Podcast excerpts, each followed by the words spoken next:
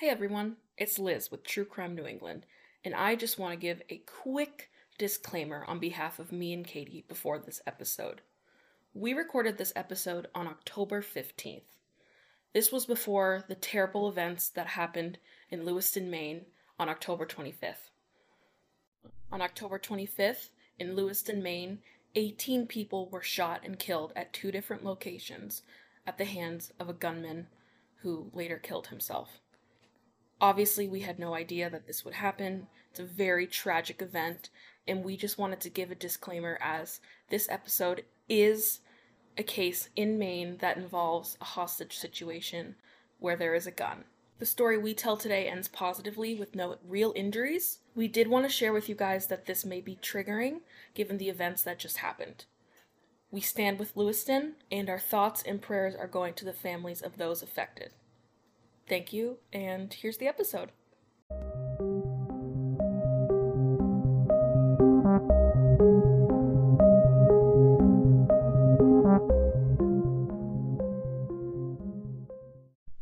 Hi, I'm Liz Corey, And I'm Katie King. and this is True Crime New England. What's up, everybody? Hello, welcome back to another regular episode. We are coming off our yearly high of our Halloween episodes, and while it was fun, no, it was just fun. I'm gonna miss it. Yeah, it was fun. Next year couldn't come fast enough. Mostly because it'll be my birthday again, but you know.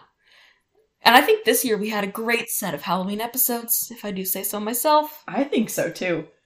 Took a lot of moving around. We had to play with some of the episodes, move some things, change some of them up, but I think at the end of the day, we did a good job. We always have fun with it. It's always nice to switch it up. Yeah. And, you know, today we're back to our regularly scheduled programming Mm. with a little bit of a twist. In a good way. In a good way. I think it's a good case that we have for you guys today to kind of ease everybody back into it Mm. because this case, everybody survives. Yes. That doesn't take away from how scary it is. Totally. And I think it's very relevant because this, as you can tell from the title, it's a hostage situation. And it happened in 2008. It was at a school. For those of us who attended school after the year like 1999, we've all been in lockdown drills. And you and I have talked about this on the podcast, Katie. Mm-hmm. Growing up, we were part of these at least two, three times a year, just regularly as a drill. And then plus sometimes just little things would cause the schools to go into lockdown just as a precaution. So while we were researching this case, we felt empathy for these students because, man, we all know how it feels to be in a lockdown for an active shooter or somebody who's not supposed to be in the school, and it's terrifying. And, you know, we all know what the protocols are for like a hostage situation or like a school shooter or whatever, and the school shooters or whatever, they know the protocols. Exactly. And you can only go so far by hiding in a cubby or turning off the lights. So it's like, okay, yeah, you know, it's it can be kind of scary. And we all know if you are a regular listener that I'm someone who really is fascinated by school shootings, workplace shootings, you know, hostage situations like this. So when we found it, I was like, this is quite interesting. And again, like you said, ease into it because everybody survives. In fact, nobody's even really hurt. Yeah, and it's so interesting because we know how badly these things could go. So terribly. I mean, constantly. I mean, it happens so often that there's not enough news airtime to air all of the shootings that happen on a day to day basis, every week, every month. I mean, not even just in schools. We've talked about this so many times on the podcast. Mhm. So when we saw a hostage situation, we were like, holy shit. Yeah. One, that could happen to any of us at any time, Right. whenever we leave the house and go into anywhere public. Right. And two, let's look into this more. Oh my god, everybody survived. Yeah. That's really interesting. Yeah. And, you know, obviously, school shootings, workplace shootings, hostage, whatever, those have been happening for a long time. After Columbine in 1999, that was really, it was not the start by any means, but that was when it really started to get more media attention. And so then after like Sandy Hook in 2012, we started to see even more of like media picking up on these stories and now we have a whole bunch that we can just pick off the top of our head. Uvalde, Robb Elementary, we have the Ariana Grande concert, you have the country concert, you have the temple shootings, and you have, you know, like there's Hunt, Virginia Tech, the Oklahoma City bombing, you have so many. you The know- one up in I think Buffalo, upstate Mm. New York, the grocery store shooting. Yep, you have tons. And those are just that we can that was just what I pulled off the top of my head. Right. So obviously this is a common occurrence. Everyone knows this in America. You can be on either side of the gun argument. You can be on whatever side. It's just something that happens all the time. So when this happened in 2008, which I believe is around the time the Virginia Tech shooting happened, um, you know, this situation obviously was very scary and it happened in a very, very, very small town in like central coastal Maine. So that was even more terrifying because while they were, we'll find they were very prepared and did a great job, it was only because of the events leading up to it. You never think it will happen to you. We know this, we talk about all the time. So naturally, things like this can end really badly in small towns just because of the lack of preparation, because you just don't want to think it'll happen to you Right. When in reality it absolutely can. And I'm definitely with you, Katie. I think about it when I leave my house. I'm like, well, uh, I'm going to a concert tonight. Am I going to be near an exit? There, I'm at a movie theater with my boyfriend. The exit is like really far away. That makes me nervous. You know, whatever. It's scary. Yeah. And then you think, oh my god, it's really crowded, Mm-hmm. and there's one exit or two exits. Mm-hmm. This could be a crowd crush situation, could be a stampede. Yep, sure. I could be shoved and then incapacitated on the floor and not able to defend myself. Like I, it's just, it's so crazy. And to be honest, I went to um the Fryeburg Fair a few weeks ago with Elijah and his friend and his girlfriend, and it was great. And we went on a Friday night. It was dark and it was packed and it was a lot of fun. But I was thinking in the back of my head, I was like, I'm in Maine, where people love trucks and guns and um, beer and are very loud and proud about all that stuff. So I I was thinking about that kind of thing because it it's scary, you know. It's their security was not all that tight, No. so you just kind of automatically start picking out like hiding spots.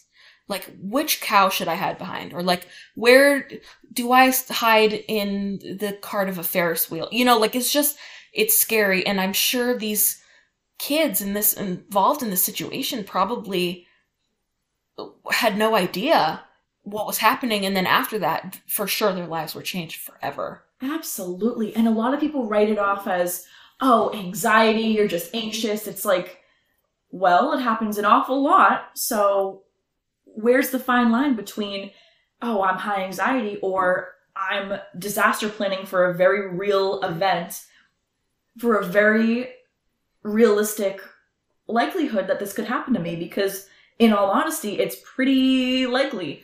and it's almost to the point where it's like do you tell someone in texas that they're high anxiety for preparing for a tornado it's getting to the point in the united states where it's like everybody gets their little guns you know? Absolutely. it's sad. And you know we everybody knows our stance on this but i think this is just another example of the possibilities that can happen. And again this situation ended perfectly which is not the case 90% of the time. Hmm so this was a very lucky situation. Yeah.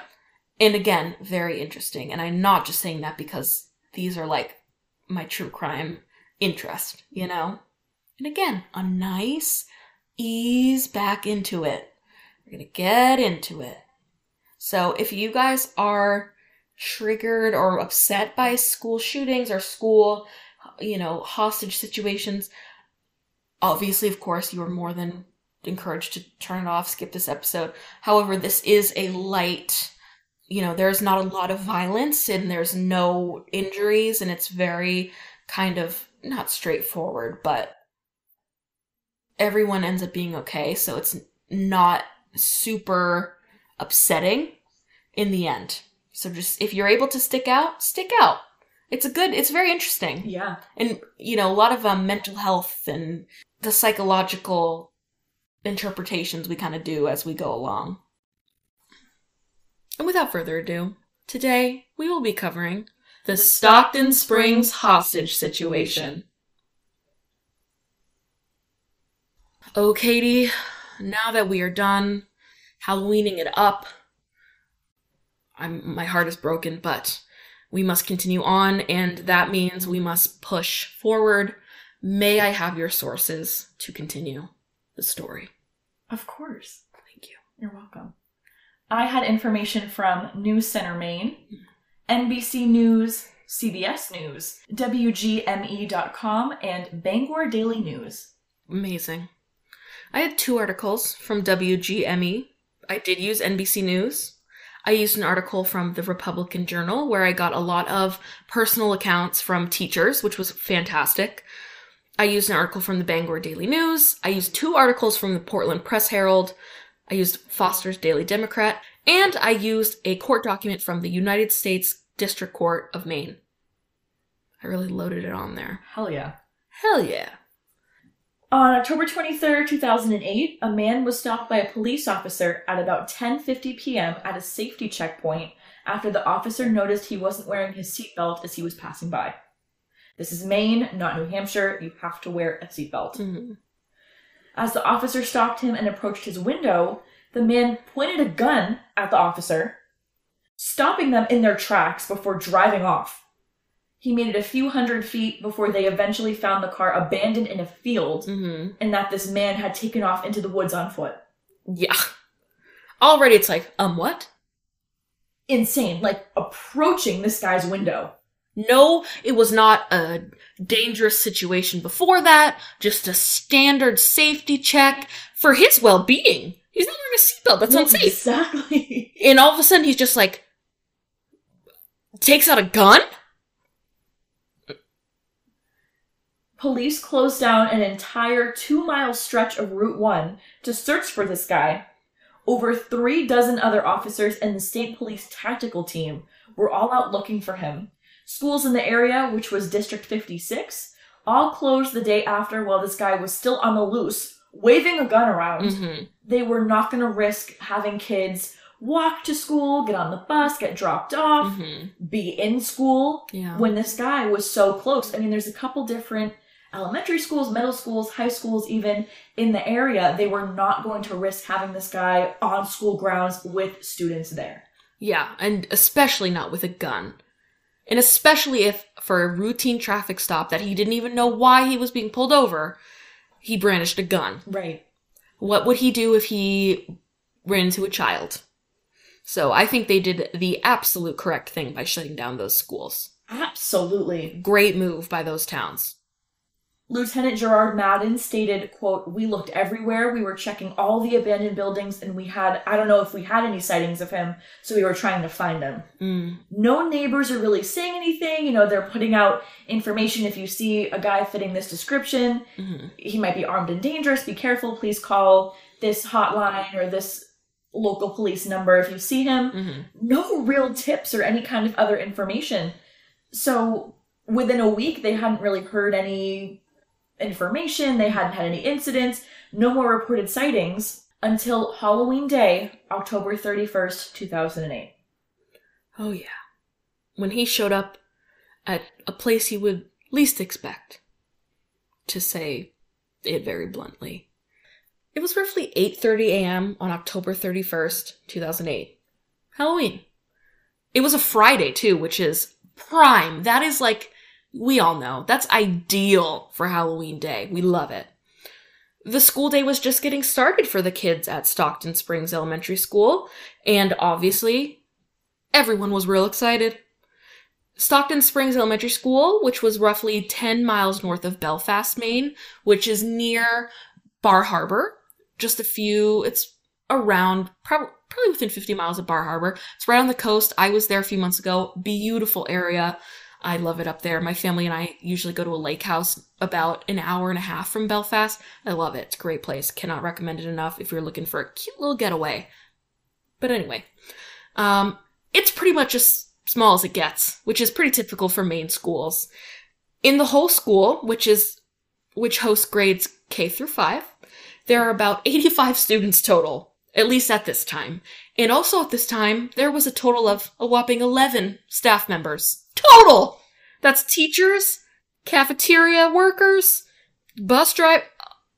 It was one of those schools where I think people, the staff, had multiple jobs. Yes. Like, the gym teacher was also the health teacher and also was in charge of PTA meetings or whatever, you know, like just a lot of everyone wore a lot of hats. Yes. You had to. I mean, it made sense. And of course, I think with elementary school too, was more than just like one district. Like it was a few towns into this school and there was still only 85 students total. Small town things. It just blows my mind. So the entire week leading up to this had been tense because, well, there had been a man on the loose, as we said. He had a gun, and he was clearly, um, unstable. And like we said, they had closed down the school for the next day, which was a very smart move. And now all the schools were on high alert. But everyone was trying to move past that, at least today, because it was Halloween. Everybody loves Halloween. Kids dressing up in costumes. We got candy. Oh my god, so exciting. We love it and maintaining extra levels of security. They had more police officers around. They had practice lockdowns and they were locking the school doors throughout the day and only letting, you know, the students in and unlocking the doors as they were coming in and leaving. Great. That's awesome. Very well prepared. So, well, you know, on Halloween morning, there was a parent of one of the children. Um, they were at the school and they noticed an odd sight in the cafeteria that odd sight happened to be, well, it looked like a dirty man, was what they described. In this dirty man who was disheveled, distraught, they thought it was weird because um he looked as though he was trying to like coerce two kids to go into the bathroom with him. And that obviously, no matter what situation, that's not okay. So this parent acting very promptly, ran to the school secretary, who was also probably the science teacher and the uh, janitor. I don't know. she ran to tell the school secretary, who found the bus driver, Glenn Larrabee, and it basically for like can you go take care of this? I'm gonna call 911 or whatever. Like, this is, this is, something weird is happening right now. So, Glenn Larrabee, the bus driver, who was a great man, and in the story, he's a hero, he's a good guy. He was very brave and he immediately confronted this man. He was still in the cafeteria at this point. He looked out of place, clearly, and he was still standing with these children. And now he looked not only like disheveled, but desperate. Like, he wanted to be around these kids and he clearly had a motive and nobody really knew what it was at this point. And keep in mind, this is about 8.30 a.m. School's barely started, if that. The secretary notified Waldo County Communications Center of the situation at 8:37 a.m. So, pretty quick. Within seconds of being confronted by the very brave bus driver, the man, who we now know is 55-year-old Randall Hofland, pulls out a gun. Oh god. In the school cafeteria. Yeah. With students right there. Like literally right in front of him. So the physical education teacher, Dan Campbell, was in the gym, connected to the cafeteria, he was in his office, whatever, when he suddenly heard Glenn Larrabee, the bus driver's voice, very loudly and firmly saying, let go of him. And so he's like, or is he like breaking up a fight? What's going on? I'll go out and see what's going on. So when he, so when Dan left his office and went to the cafeteria, he found Larrabee confronting a dirty man and in between them was several children. And Dan described Randall as being distraught, desperate, disheveled, clearly like he had not been in a home or like had a shower in a week. Like he clearly had been in the forest or whatever. When Randall saw all these people starting to approach him, he kind of started to realize that like the walls were closing in on him. And so he acted very quickly and he immediately grabbed a fifth grade child right next to him grabbed him by the shoulders, put him right in front of him, and said, He's mine. He's going with me. Now, Dan Campbell, the gym teacher, at first, he thought this guy was this kid's dad. And so he was like, Oh, this fifth grader, his dad is here and he's mad and he's gonna take him home and this dad looks like he wants to beat his son. So Dan was really concerned for this fifth grader because he was like, clearly this man is unwell and he wants to hurt this child, his son or whatever. So he was like, whoa man, like, hey, let's not, like, let's all be calm here. Let's be adults. Like, it's okay. And, uh, it was at this point that Dan noticed that Randall had a gun. And Dan was like, oh boy, well, this just got a lot worse than I thought. Than a domestic dispute about like a dad and his son or whatever. This just got really dangerous. And, you know, with this prevalence of school shootings and things happening, I can't imagine the fear that he felt, and all of them felt. In this little cafeteria? That's horrifying. As soon as Dan noticed the gun that Randall was holding, and kind of like Randall noticed that Dan noticed the gun, he immediately pointed it at Dan's midsection. So now Dan was fearing for his life, not only the children around him, but he was like, well, shit, I'm fucked. You know, essentially, like, this is terrifying. And I imagine because he's a gym teacher, Dan probably was a strong man, and that's terrifying regardless. So, luckily, Larrabee, the bus driver, was still very brave at this point. He kept talking to Randall. He was trying to talk him down, distract him, calm him. Thanks to this, Dan not only avoided being shot, but he also was able to get the kid, take him, and run. And so, moving very quickly with the fifth grader down the hall, he shouted lockdown really loudly to kind of alert everyone around him and ran down the hall to head to the supply room behind the gym which was protocol for like if the kids were in gym class and this were to happen, which I remember being protocol in my school. Like I remember this, where they would go to the supply room, turn off all the lights and sit like behind the bouncy balls or whatever. He took this fifth grader who had previously been in Randall's grasp, was running down the hall with him, ran into another fifth grade boy, grabbed him, and they all booked it to the supply room. Wow. Yeah. Once they got in there, he, you know, had them all in the dark and was like, okay, all right. And, you know, the two boys were panicked. One of them was swearing, like, oh shit, oh god, you know, like freaking out. And the other one was like banging his forehead, like he was rocking back. Like they were terrified, of course, like freaking out. And then Dan was like, okay, son, was that your dad? And he was like, I've never seen that man in my life.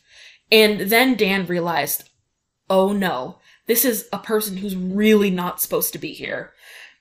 I if he's not your dad and he just said like, "Oh, he's mine," like I'm I'm taking him with me or whatever, then he's clearly not got no business being in this school. Obviously, because you know he has a gun, but regardless. And so one of the kids was like, "Can we call 911?" And Dan was like, "Oh, yep, sure, yeah." He grabbed his cell phone. And let's keep in mind it's 2008. So he had probably like a flip phone and it had shitty service. He was also in like a concrete block of like a supply room. It took him 10 minutes to get cell reception. Luckily that they didn't know was that somebody had already called the police, which was good, but still stressful. He was finally able to get a signal.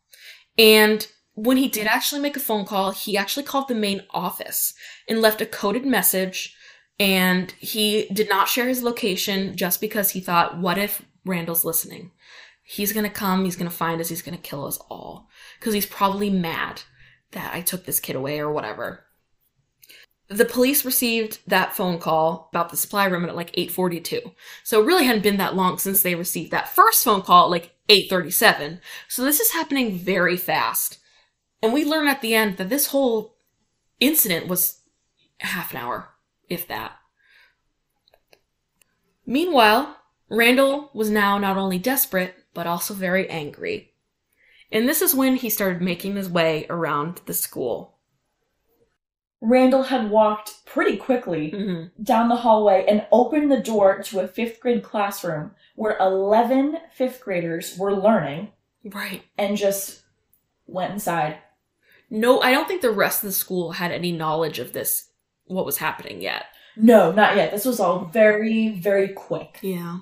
So, Randall had the gun in his hand, and the kids are immediately like, oh my god, this is so scary. Two children, especially, very visibly upset. Just crying, yelling, very upset, Mhm. visibly. Yeah. everybody else was pretty upset, but these two especially were really just. Probably like sobbing Yeah. loud. Randall was like, you and you, to the two very upset children, go. And let them out of the classroom. Which it's so weird because situations like this give you such weird feelings because that was very nice of him. Right. So it's like, okay, like that was good, very good of you, and I'm glad he did it. But like, why all of a sudden a heart? Exactly. Mm. One of the students in the classroom named Lakeisha stated, quote, Miss Russell tried to close the door, but he kind of opened the door forcibly from her and took her out of the classroom. We all just tried to hide the best we can. He was talking to us about various things and asking us questions. And it's like, what happens if we don't answer? What are you going to do? Yeah, So she's terrified. yeah, and I mean, this is after he kicked the teacher out of the room. And this teacher, to her credit, she fought. She was doing everything you do when you're trying to shut somebody out of a room. She sat down. She had the whole her body weight against it. He pushed the door open, pushed her over. She was trying to give him directions like, "Oh, this is how you can escape the school without being noticed. Like you're safe. Like oh, we won't tell anyone. Blah blah blah." And he still pushed her out. And then she had to like sit there and be like, "How can I protect these kids?" So you know how terrifying. And this girl, you know, her account. That's so scary. Yeah, and he pointed a gun in her face, the gun in her face. Yeah. And she's like, oh my god, oh my god, you know, there's now nine students in here. Yeah. What do you what do you do? Yeah. Per the school's lockdown protocol, you know, police by now are on scene. They got there really quick and they Mm. heard that there was a guy with a gun involved. So they were sending units from across the county. It hmm wasn't just the little town local cruiser. hmm The whole school was surrounded, Absolutely. which hell yeah. Absolutely. Good on them. They were helping to evacuate classrooms and they did this in a very organized and orderly fashion. hmm you know, they figured out okay, there's the hostage with a gun. He's in Miss Russell's classroom. Okay, evacuate this hallway first, get them out, load them on buses. Everybody's going to Searsport Elementary, which was really just right around the corner. Yeah. So they kept it very organized, which can be really hard with little kids, especially. Yeah. Like you said, Liz, it's K through five. So sometimes, as someone who's worked with children and babysat, it's like herding cats. Honestly. Like it really is pretty. Not including the fact that these kids are anxious, it's lockdown, and it's kind of going against all of their lockdown drills because they're being evacuated out of the school Yes. by police. And when they were always taught to be quiet in a corner and act like they're not there, only to be like, okay, now you have to move and like get out of here fast. And it's panicky. And so obviously there's like an urgency there that's, you know, the kids are picking up on and it's frightening. It's terrifying. So of course they're freaking out. They kept it so that classes were either kept together or reunited. Mm. And they tried to keep the teachers there, but the teachers had to do their own lockdown protocol. You know, get the students out, I'll finish up here in the classroom, grab some stuff, let's get going. So teachers are being reunited with their students at Searsport Elementary, and they had counselors ready and waiting. Like 10 out of 10. hmm I think that overall they did a fantastic job. Oh, absolutely. And then the school's priority is obviously this is not just a lockdown, it's not just a drill. hmm There is literally a man with a gun threatening students, for all we know. Yeah. Get the kids out. Yeah. The school is not like, hey, Mrs. Johnson, so we have a little bit of a situation here. Um, little Timmy is on the bus right now to Searsport. And No. with faculty of 11, There's not enough. No. no, there's all hands on deck. Their priority is getting the kids out so they can then tell the parents, hey, by the way, this happened. All of the kids are safe. hmm Pickup is going to be at Searsport Elementary. You know, you're going to hear more about it. Just this is what's up. And to be honest, it happened very quickly. Totally. Yeah. Totally. And actually, one of the moms was listening in on a police scanner Mm. just for fun. Yeah. Very, that's a very small town New England thing to do, Oh is my listen on gosh. a police scanner. My grandparents used, to, I remember at their old house, like growing up, they used to have a police scanner in their bedroom that was always on. So you'd always just hear like, you know, like the static and just, well, breaker, breaker, blah, blah, blah. And you just hear like subject, blah, blah, blah. And it's just always, and it was just, just, it was so normal. Now you can get apps on your phone. Right. Yeah. So New England. So that girl Lakeisha, her mom actually, Diane Jackson, she got a phone call and she said, quote, she says, Diane, it's on the police scanner. There's a hostage situation at school. They're holding the fifth grade class. And of course, when your school, there's only 85 students, all of the fifth graders are in one class. All of the third graders are in one class. So when your daughter's in the fifth grade class and you hear that the fifth grade class is being held hostage, um, you start to panic. She said that she was just so overwhelmed with fear. She got in her car and she said she wasn't sure if she'd be able to drive Right. because she was so shaken up. And then parents are showing up at the school. Word is spreading like wildfire. Some of the moms have group texts. hmm You know, the soccer team's coach is a parent volunteer. And, Yeah. you know, they got a text from so and so, and Mr. Smith is texting this one and calling. So parents are showing up at the school. Yeah. And everyone was pretty good. You know, the police are de escalating. They're saying, no, your child's fine. Go to Searsport, go to Searsport. We got this under control. Everything's great. And then everyone was understandably upset, understandably frazzled, but they were all very cooperative. hmm No one's trying to storm into the school. No one's trying to scream, yell. But honestly, at that point, any reaction is more than justified because you hear about this on the news all the time and you just hope and pray to God that every time you send your kid to school, that day won't be the day that it's your kid's school. And so today, the day in question was the day that it was their kid's school. And so you don't know how to prepare yourself. We don't know how you're going to react in that situation. So just the fact that everybody was able to be calm, cool, and cooperative and follow directions and not hinder their evacuation process and not hinder talking to the gunman who was holding their kids hostage. Everything was handled very well. Agreed. And I think also the size of the school and the students probably helped, but I think mostly it was because of how prepared they were and just how well the staff did and the police did. They did a fantastic job. At the end of the day, let's be real. Totally. And then just a week before, too, they closed down the school and they were on lockdown in preparation for the same guy. Right. Exactly. Detective Jason Andrews began communicating with Randall from outside the hallway through the door. No shots were ever fired, and within minutes, Randall gave his gun to a student in the classroom and walked outside into the hallway. Which is, ooh, Oh my god. yeah.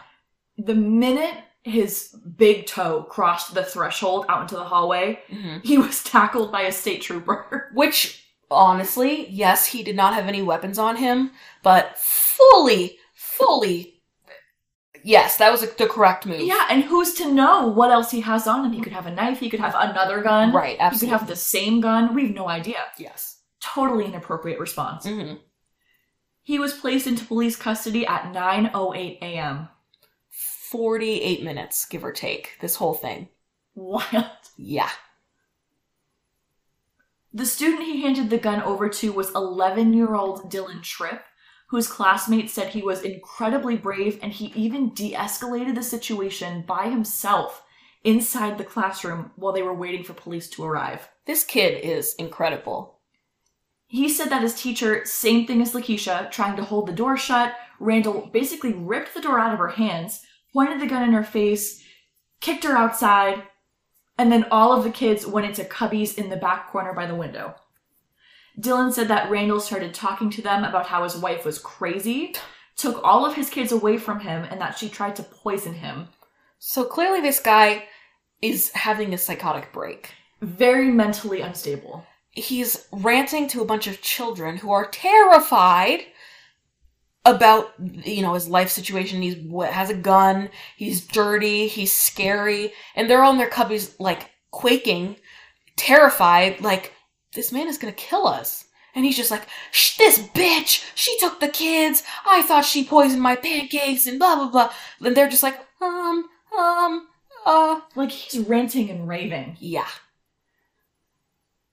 Despite all of this, Dylan said that he kind of toned it down and wasn't as angry or aggressive, and he actually found him to be pretty polite and even docile. Hmm. I think he could sense that this guy was in distress and he really wasn't in his right mind. And Mm. Dylan said he even felt bad for him. No. His peers were crying, really scared, but he himself didn't feel too scared in the moment. He said, quote, he didn't point the gun at any of the kids, but there was one point in time where a girl was trying to escape where he did pick up his gun and tighten his grip on it and he got a little serious. Mm. Other than that, Randall never threatened any of the students with the gun and kept it pointed away from them the whole time.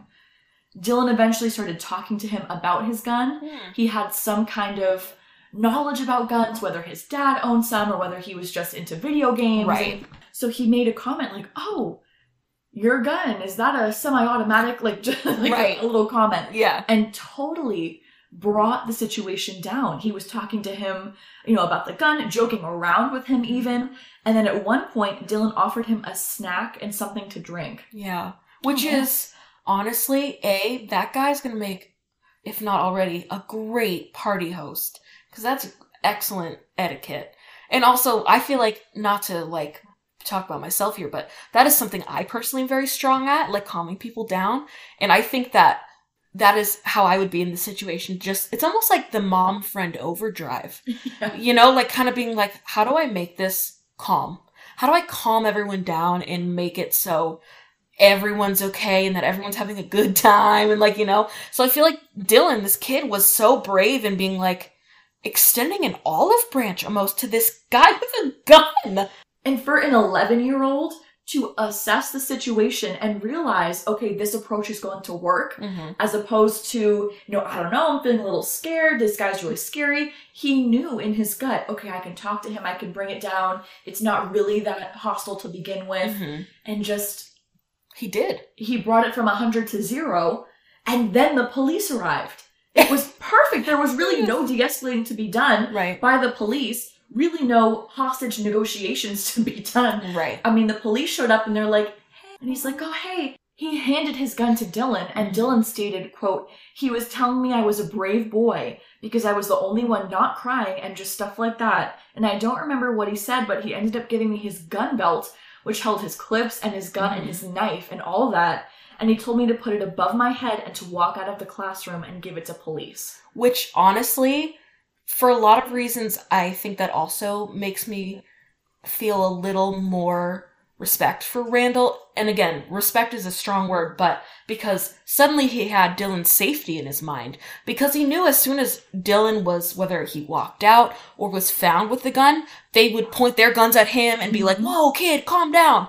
So having it above his head, like I'm, you know, like I'm, hands up, whatever, that's having his best interest in mind. Right, and he went out of the classroom first. They tackled him, and they're like, okay, where's the weapon? Where's the weapon? And then here comes Dylan, very calmly, Yeah. holding it above his head. Yeah.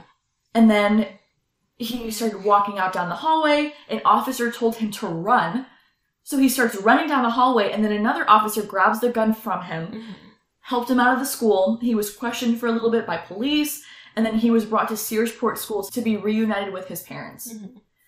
An officer on the scene said that Randall looked scruffy and unshaven. His pants were ripped, just very disheveled, and Randall made several statements to the officers as he was being arrested. And one of them said he was saying lots of things, just ranting and really not making sense. Not a lot of the sentences were coherent. Right. But they're just like, all right, buddy, let's go down to the station. Like, yeah. show's over. He was clearly having a psychotic break. Yeah, and now police are like, oh my god, this is the same guy that pointed a gun at our officer on the 23rd of October, just a week ago. Mm-hmm. What has he been doing for the last week? Where's he been? Yeah. How did he get inside the school? And what were his intentions when he got in the school? Right. Officer Madden stated, quote, to the school's credit, they had a plan and locked down the school. Credit to the officers that arrived and credit to the school's safety plan. They did a good job. Mm-hmm. Really, they really did. They did fantastic. And I think, again, a part of it is because how recently they practiced. Absolutely. And great. Good. That's why it should be practiced. Mm-hmm. Absolutely. So, as far as what we know about Randall Hofland, like, let's talk about him a little bit. Who's this guy? Great question. We don't really know too much about Randall Hofland. He was known to local police, like you said, but he didn't have a criminal record, at least not really. The only record that could be found on Hofland was that he had previously protested a parking ticket he had once received in Concord, New Hampshire. According to Randall, his quote, constitutional rights were violated because the city didn't have signs up around the area that indicated that there was to be no parking over 30 minutes between 2 a.m. and 6 a.m. Obviously, the court told him to fuck off. In conclusion. And that was really the only criminal, you know, like that's not criminal record. He just fought a parking ticket and lost. Whatever. We know a lot of people do that. It's not very, that's not super big deal. After this incident with Randall, who had lived in the Searsport area for about seven years in a trailer off a dirt road, the local police learned that he was quietly being investigated for allegedly taking more than $100,000 from a retired sea captain, a man named George Perkins, who lived out of Stockton Springs. Apparently, Captain Perkins had hired a private investigator to help him recover his stolen property. Private investigator! And he had been working for over a year, quietly investigating Randall. Supposedly, Randall had been working for Captain Perkins for roughly four years, gained his trust, and then completely abused it, to the point of taking advantage of him and stealing $100,000 roughly from this man, who was elderly at this point and kind of ill, which is terrible. Like, what a piece of shit. I can't even deal. So, again, that's all we really know about Randall's history up until the trial. We know that from his own admission, while he's with the children, he's divorced.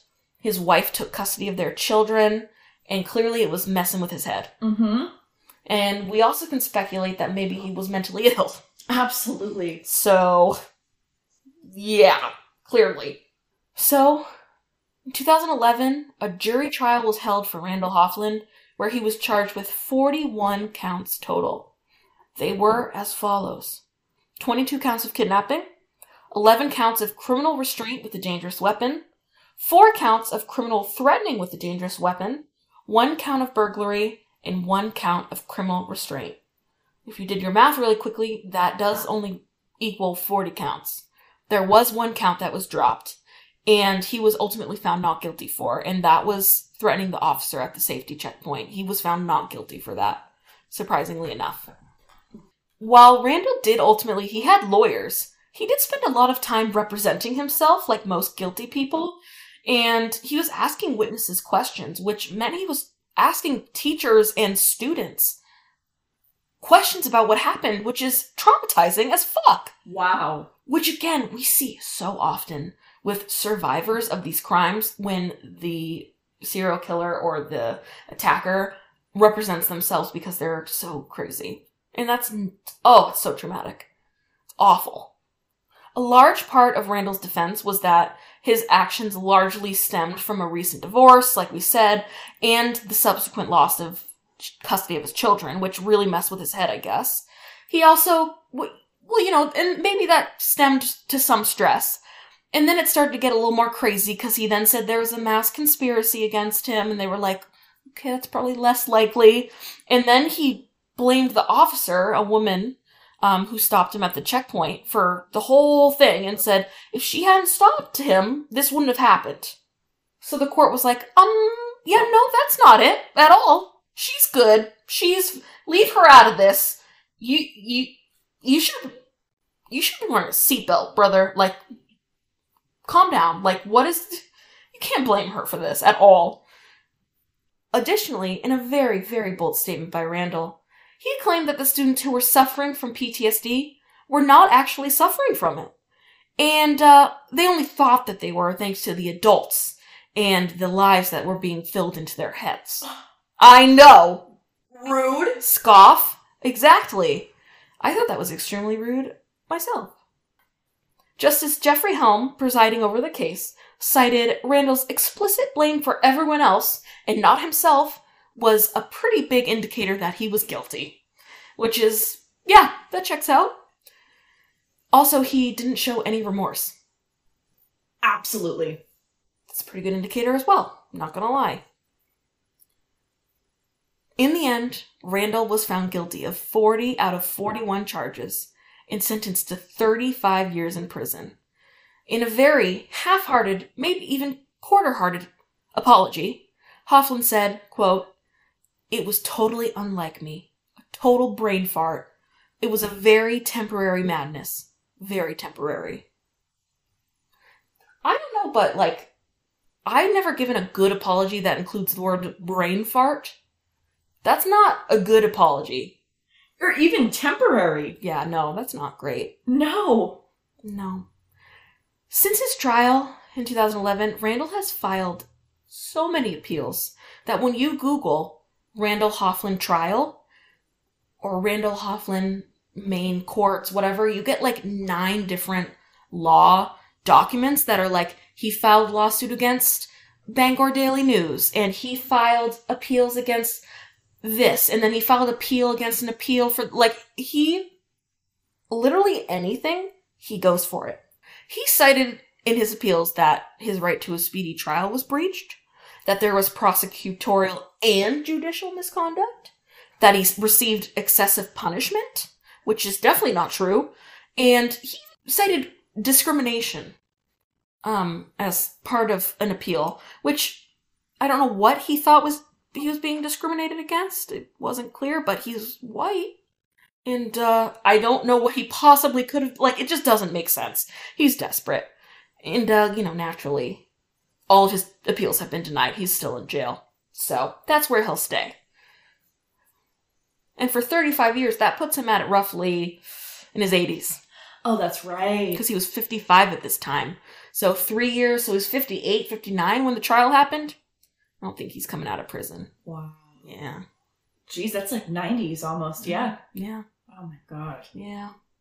School Superintendent Raymond Frev said that their protocol is to say a code and broadcast this over the intercom system to alert teachers of a serious situation so that they could then initiate classrooms being locked down without panicking the students. He stated, quote, everyone was calm, they did what they were supposed to do, the bottom line, nobody got hurt. Mm.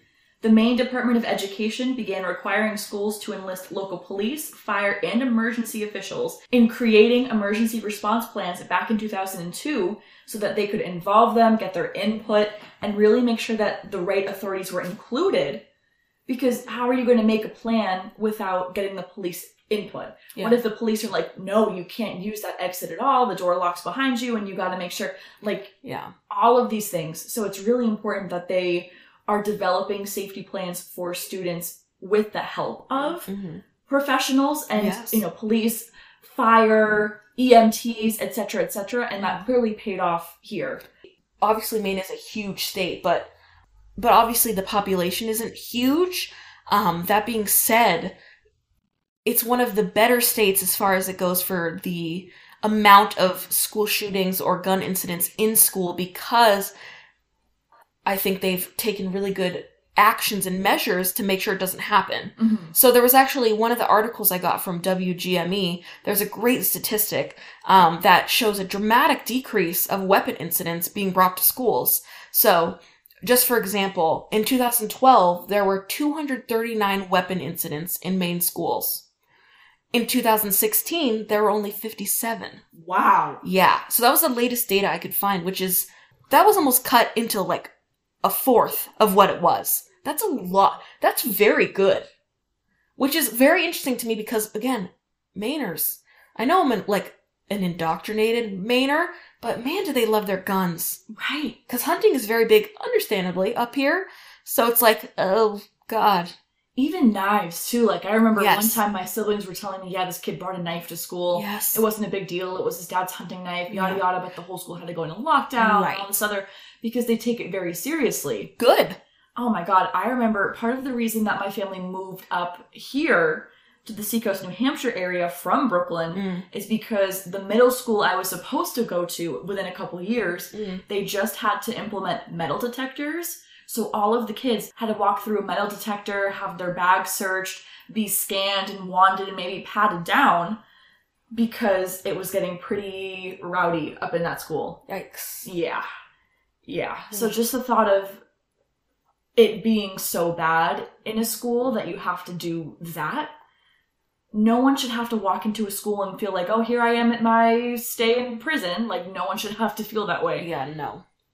So I feel like any way that they can prevent it, e- you know, even if you do have to be patted down or whatever, you Right. shouldn't have to. You're a minor, number one. Right. Number two, if you have to walk through a metal detector, that's really traumatizing. But if it helps cut down on like stabbings in the school or kids bringing weapons, not Yeah. even just guns, weapons, in general to schools, Yeah. it's crazy. My mom was a substitute teacher and she said one of her box cutters went missing and she caught a kid not stabbing anybody, but. Plotting Oh, to stab somebody with. She got it back, everything was fine, but that's crazy. Was that in New York? Wild. Yeah, that was New York. Ugh. so wild. But yeah, it's so interesting to see everything that's being implemented to keep kids safe. I mean, even just us going into high school after hours, you had to be buzzed in and go through Yes. the main office, and it was a very Yes. secure thing. Mhm. You could not, under any circumstances, just waltz into the school No, anymore. absolutely not.